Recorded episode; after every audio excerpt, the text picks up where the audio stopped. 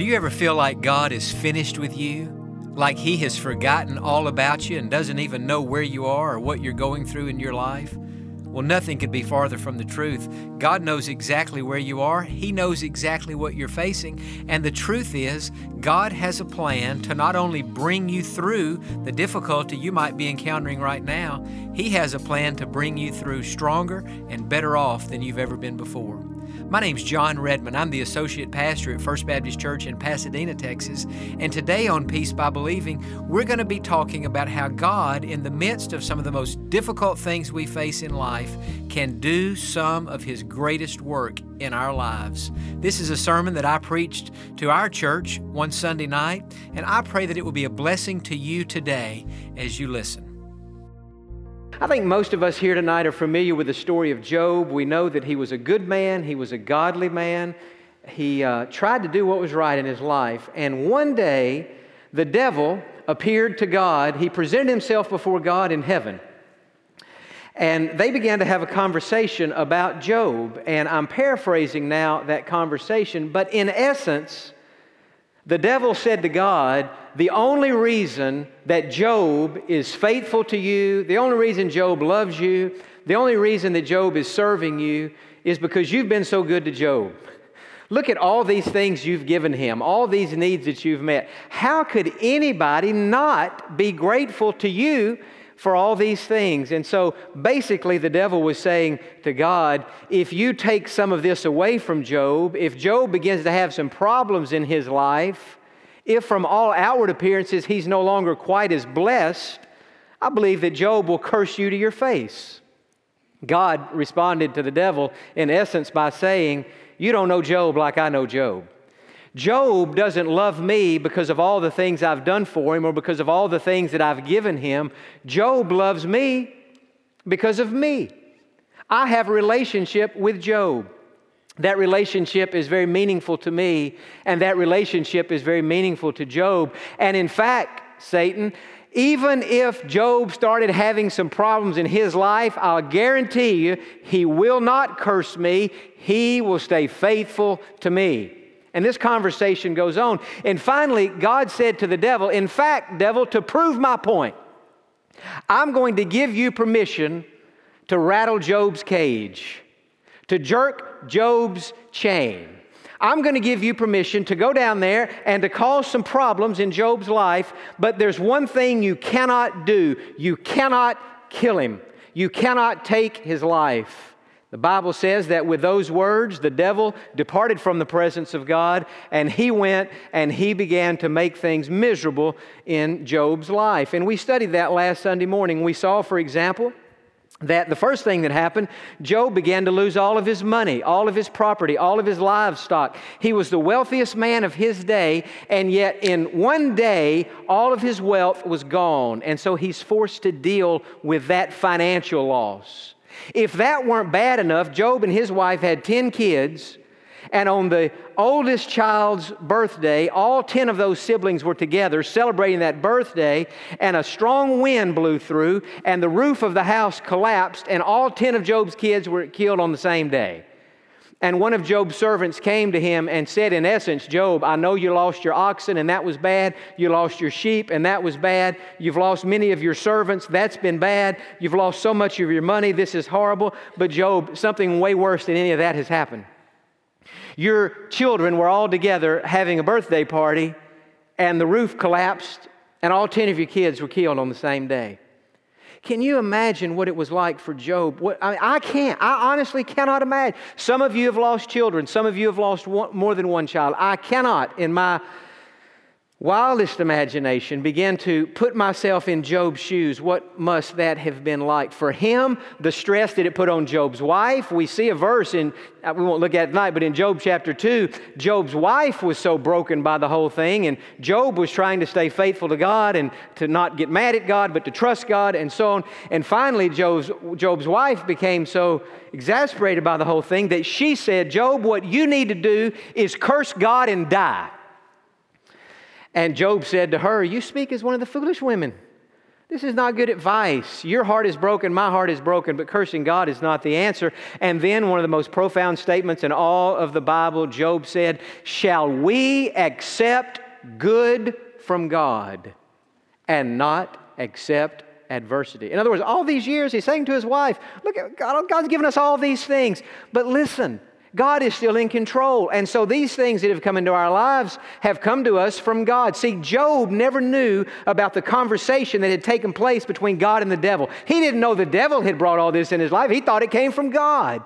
But even though he didn't know what had happened, he still actually had a pretty good theology because ultimately God gave the devil permission. And so, in a roundabout way, I mean, certainly God allowed it in a roundabout way, it came from God to begin with. And so, Job said, Listen, we're not going to curse God. We don't want to die. And we're going to keep on trusting Him. When you go through things in life, that are so horrible and so difficult and so painful that you can't see your way through them, many times you just conclude, My life is over. There's nothing else for me. Those I have loved the dearest are gone. The thing I have treasured the most has been removed, and God is finished with me. God wasn't finished with Job, and God's not finished with you. When you are going through a difficult time, an unexplainable time, something you don't understand, and did you know sometimes we go through experiences that God doesn't explain to us? In the Old Testament, the Bible says the secret things belong to the Lord. Let's say that together. The secret things belong to the Lord. This was a secret thing in Job's life. He didn't understand, God didn't tell him.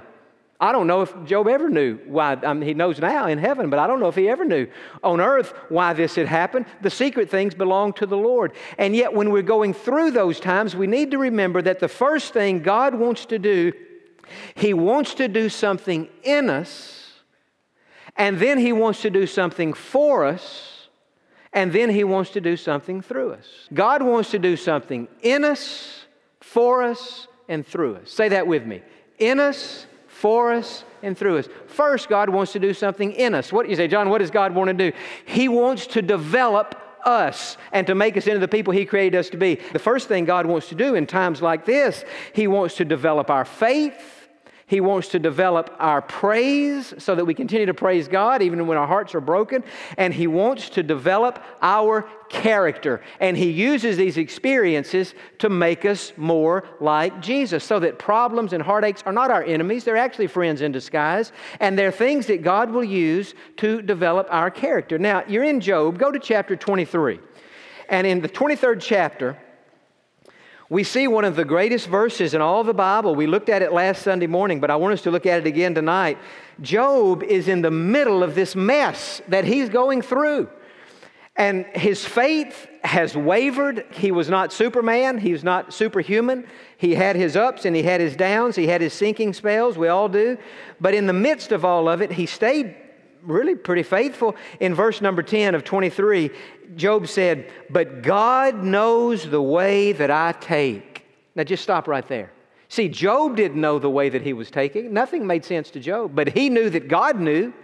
And as long as we know that God knows, that's all we need to, to know to keep moving forward. And then Job said, When he has tested me, I shall come forth as gold.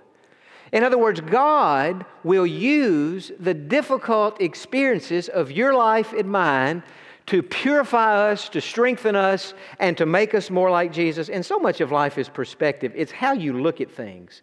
When you go through a hard time, if you look at that as the end of the world, or you know life's over and god's finished with me friend you're just going down the wrong road but if you look at a, a, painful experience and i know sometimes there is a grief process especially if there's been a death we have to work ourselves through the grieving but as we come through that god begins to clarify our thinking and we begin to see this thing that i've been through may have been painful and may have even been bad. Some things we go through are bad.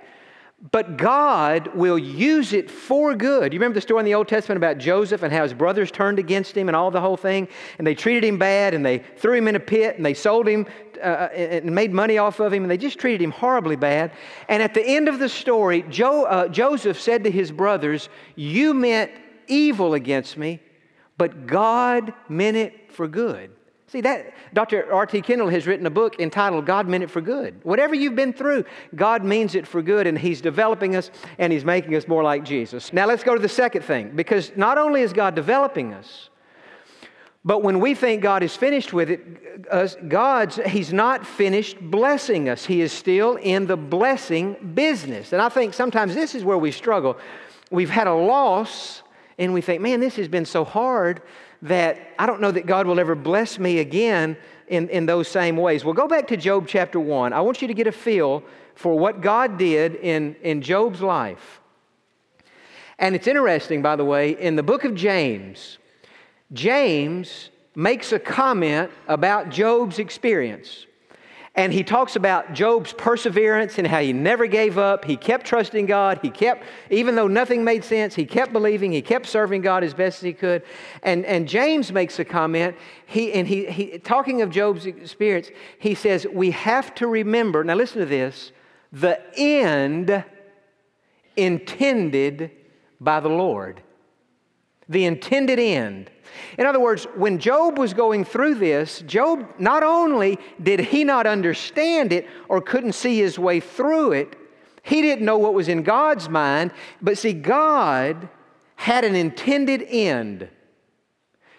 In other words, God had a, a conclusion, that, that he was going to bring this, this, this story to a conclusion. There was an intended end. Job couldn't see it, but tonight I want you to see what part of this intended end was. Job 1, look at the first verse. There was a man in the land of Uz whose name was Job. That man was blameless and upright and one who feared God and shunned evil. Job tried to live right. And seven sons and three daughters were born to him. So, how many kids did Job have? Ten kids. Keep that in the back of your mind. Also, his possessions were 7,000 sheep. How many sheep? 7,000 sheep. 3,000 camels. How many camels? 3,000. 500 yoke of oxen, 500 female donkeys, and a very large household, so that this man was the greatest of all the people of the East. Job had a lot of stuff, and he lost it all. But remember what James said we need to keep in mind the intended end of the Lord. The Lord has an intended end in mind. Say, well, what was it? We'll go to the end of Job, Job chapter 42. And we see part of what God had in mind all along. The very end of the book, Job chapter 42 and verse number 10. Let me let you find it. Job chapter 42, verse number 10. And the Lord restored Job's losses when he prayed for his friends. Indeed, the Lord gave Job twice as much as he had before. Now look in verse 12. Now the Lord blessed the latter days of Job more than the beginning. And so, not only was God not finished with Job, what God had planned for Job in his future was greater than what Job had experienced in the past. And the Bible explains it to us. Look at this. For now he had 14,000 sheep. Can anybody remember how many sheep he had at the beginning? 7,000. Now he's got 14,000. Now, watch this 6,000 camels. How many camels did he have to begin with? Now he's got twice as many camels. 1,000 yoke of oxen. How many did he have to begin with? Five, y'all don't know, you just cut it in half, aren't you? You, you just cut it in half. And a thousand female donkeys. So for you mathematicians, how many did he have to begin with? Everything doubled. So God was not finished blessing Job. Look in verse 13. He also had seven sons and three daughters. How many does that equal? But how many did he have to begin with? So you would think he would have had 20 here, right? I mean, if the math is going to keep doubling, everything's going to double. But how come his kids didn't double? You know, you study that passage of Scripture. You study it on your own. I've studied that. I believe the answer to that question is Job did get twice as many kids. He went, he had 10, and he lost 10, and then he got 10 back. You say, well, why didn't he get 20 back? Well, he had 20. His first 10, he didn't really lose them. They just went to heaven early. See, those sheep and camels and oxen, they didn't have a soul, but Job's kids did. And I believe, based on the way Job and his wife had raised their kids, that they were saved in an Old Testament sense. They'd put their faith in God. And so they died and they went to heaven. And so when God was doubling everything that Job had lost, God said, There's no need for him to have 20 kids. He still has 10. I'm just going to give him 10 more and he'll have 20. I will have doubled what he lost, but I won't double it on the earth. I'll just double it in a different way. And so my point is that God was not finished blessing Job. And what I'm trying to say to you tonight is it doesn't matter what you've been through, God is not finished blessing you. There are still blessings out there in your future. There's some blessings that God withholds from us until we're ready for them. And so by the time Job's over here at the end, getting 10 more kids, getting all these animals, see, God has developed his faith, God has developed his praise, God has developed his character, and now, when the time was right, Job was in a position to receive what God had for him next, and God gave out those blessings. So God's not finished blessing you. And the final thing here, and it's so good, God's not finished using you. God's not finished using you. See, God, not only when, when we, James talked about the end intended by the Lord, it wasn't just so that out here on the other end, Job could have 10 more kids or Job could have all these livestock, or Job could be richer when he died than he was when he was young. Surely the Christian life is, surely there's more to this whole thing than that. God, I lost my job. Okay, here's a better job paying twice as much money. Okay, God, my heart's been broken by this person. Okay, here's another person. Well, I mean, that may be part of it, but surely God has something greater planned for us than just things we would experience on this earth, and He does. God still wants to use us, and He wants to even use us in a greater way. You see, some of you here tonight may be thinking, because of what I've been through, God can't use me. And I would say to you tonight, it's because of what you've been through that God can use you. Because what you have been through is all part of the process that God is using to meet you and to break you and to make you more like Jesus so that at the end, surely you're going to be better than you were at the beginning and God can use you in a greater way. Now go back in the beginning part of Job chapter 42. The first verse Then Job answered the Lord and said, I know that you can do everything, and that no purpose of yours can be withheld from you. You see, Job had gone through a time of questioning. God, why did you allow this? Why this? Why this? Why this? And at the end, after God had spoken to Job, Job says, Hey, God, you, you know what you're doing. Verse 3 You ask, Who is this who hides counsel without knowledge? Therefore, I have uttered things, I have uttered what I did not understand, things too wonderful for me, which I did not know. Listen, please, and let me speak. You said, I will question you, and you shall surely answer me. Verse 5, Job said, I have heard of you by the hearing of the ear. But now, look at those, say, say those two words with me. But now. You see, at the beginning of this book, Job was saved. He was a saved man. But compared to where he was at the end of this book spiritually, he, he was not nearly as, as mature as he was at the end because he basically he's saying, God, before all this stuff happened to me, I knew about you, I believed in you, but maybe my faith was a little bit superficial and a little bit shallow. But now, my eye sees you. Now, he didn't literally mean he had seen God. Nobody has seen God but Jesus. But what he meant was, now, God, I have been able to have an experience with you, a relationship with you, an intimacy with you, a closeness with you. In other words, what Job was really saying, God, at the beginning of this, see, Job didn't even know this was going to be a book one day. But if he did, he could have said, God, at the beginning of this book, I knew you from a distance. But now that it's all over, I know you up close and personal. He said, God, at the beginning of this experience, I had heard about you. I mean, I knew you. We had a relationship. And what Job was saying here, chapter 42, is God, I'm no longer just hearing about you. I'm no longer just talking about you. God, my eyes have seen you. In other words, God, you have become real to me. And what I'm saying to you tonight is God's not finished using you. Look on in verse 6. Job said, Therefore I abhor myself and repent in dust and ashes. What did he repent of? Well, not some sin that his friends had accused him of. He repented of questioning God. He had questioned God. And at the end, he's saying, God, you know what you're doing. And so it was in verse 7 after the Lord had spoken these words to Job that the Lord said to Eliphaz, My wrath is aroused against you and your two friends. Friends, his, his friends' names were Bildad and Zophar. These were Job's three friends, Eliphaz, Bildad, and Zophar. And when Job began to have these problems, his friends came to him and said, Job, the reason you're having difficulty and the reason you're having problems and the reason all this has happened is because there's sin in your life. And they were as wrong as they could be, had nothing to do with it, nothing to do with sin.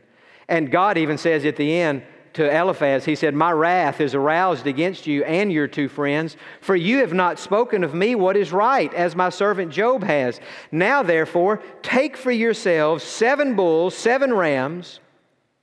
Go to my servant Job and offer up for yourselves a burnt offering. And my servant Job, now watch this, shall pray for you, for I will accept him, lest I deal with you according to your folly because you have not spoken of me what is right, as my servant Job has. In other words, God said to him, Take these animals to, to Job. Job will pray for you. I'm going to forgive you three for what you've done. But the point is, God was not finished using Job. Think about this. This has been thousands of years since this happened in the Bible. God is still using Job today. In New Testament times, James was reflecting on Job's life and his perseverance and the end intended by the Lord. So God is still using Job. And what I'm saying to you tonight is whatever you've been through or whatever you're going through, if you respond properly, God will continue to use you. And I believe that some of God's greatest things that He's going to do are going to be in your future. Think about all through the think about all through the Bible. People who had been through things. I think about Abraham. He had a problem lying lied on more than one occasion. And yet God continued to work with Abraham and God continued to use. Moses committed murder. You say, well, God must have been finished with Moses. No. He put him on the backside of a desert for 40 years to do what? To develop his character and develop his faith, make him more like God. And at the end of that time, God called Moses back into the game and he said, Moses, I've got something better for you now than I had at the beginning. Lead my people out of Egyptian bondage. I think about David, King David. He committed some serious sins adultery and murder. He broke the sixth and seventh commandment. That's serious business. You say, man, committing sins like that, I bet God certainly finished with him. No, God wasn't finished with him. God disciplined him, God brought him to a place of repentance. But did you know of the 150 Psalms in the Old Testament, David wrote 75 of those Psalms? God wasn't finished with David. I think about Peter. He denied that he even knew Jesus. I mean, God's finished with him. Did you know less than two months after he denied knowing Jesus, he preached a sermon at Pentecost and 3,000 people got saved? Isn't it good to know that God isn't finished with us? He's not finished developing us, He's not finished blessing us, and He's not finished using us. God has great things still planned for your life in the future. And the exciting thing is, if you will respond properly, you'll experience everything that God has planned. I heard someone say many years ago, and I never have forgotten this. It's one of the best statements that I've ever heard in all my life. He said, In your right response, God is glorified. In your right response, God is glorified. That's so true.